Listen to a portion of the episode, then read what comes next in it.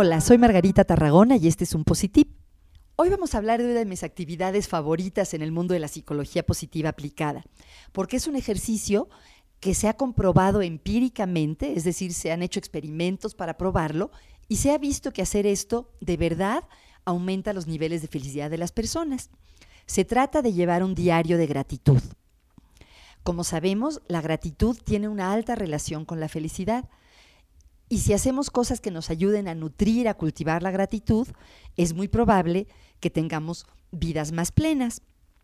Un diario de gratitud, como ya se imaginarán por el nombre, consiste en llevar un diario sobre las cosas de las que nos sentimos agradecidos. Para hacerlo, hay que hacer lo siguiente. Primero, escoger un cuaderno bonito que les guste, que den ganas de escribir en él dentro de la medida de sus posibilidades. No tiene que ser súper caro, pero de preferencia un cuaderno nuevo, limpio, que los inspire para escribir. Después, y lo más importante, es cada noche, antes de dormirse, escribir en él tres cosas de las que uno se siente agradecido ese día.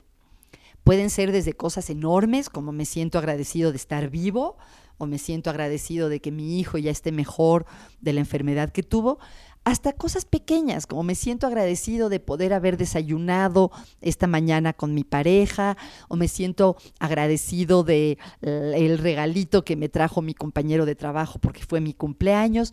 Puede ser cualquier cosa, cualquier cosa que efectivamente inspire su gratitud. Lo importante es que sea algo de lo que genuinamente nos sintamos agradecidos.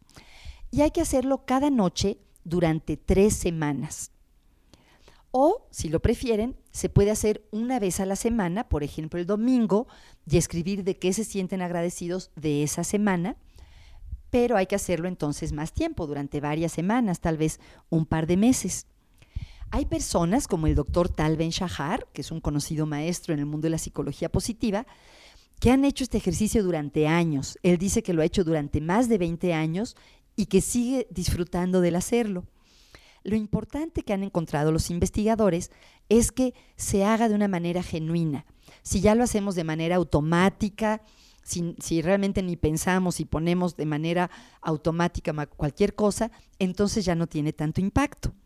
Los invito a experimentar con alguna de las variantes del diario de gratitud y ver qué efectos tiene en su vida. Espero que este tip aumente un poquito tu bienestar.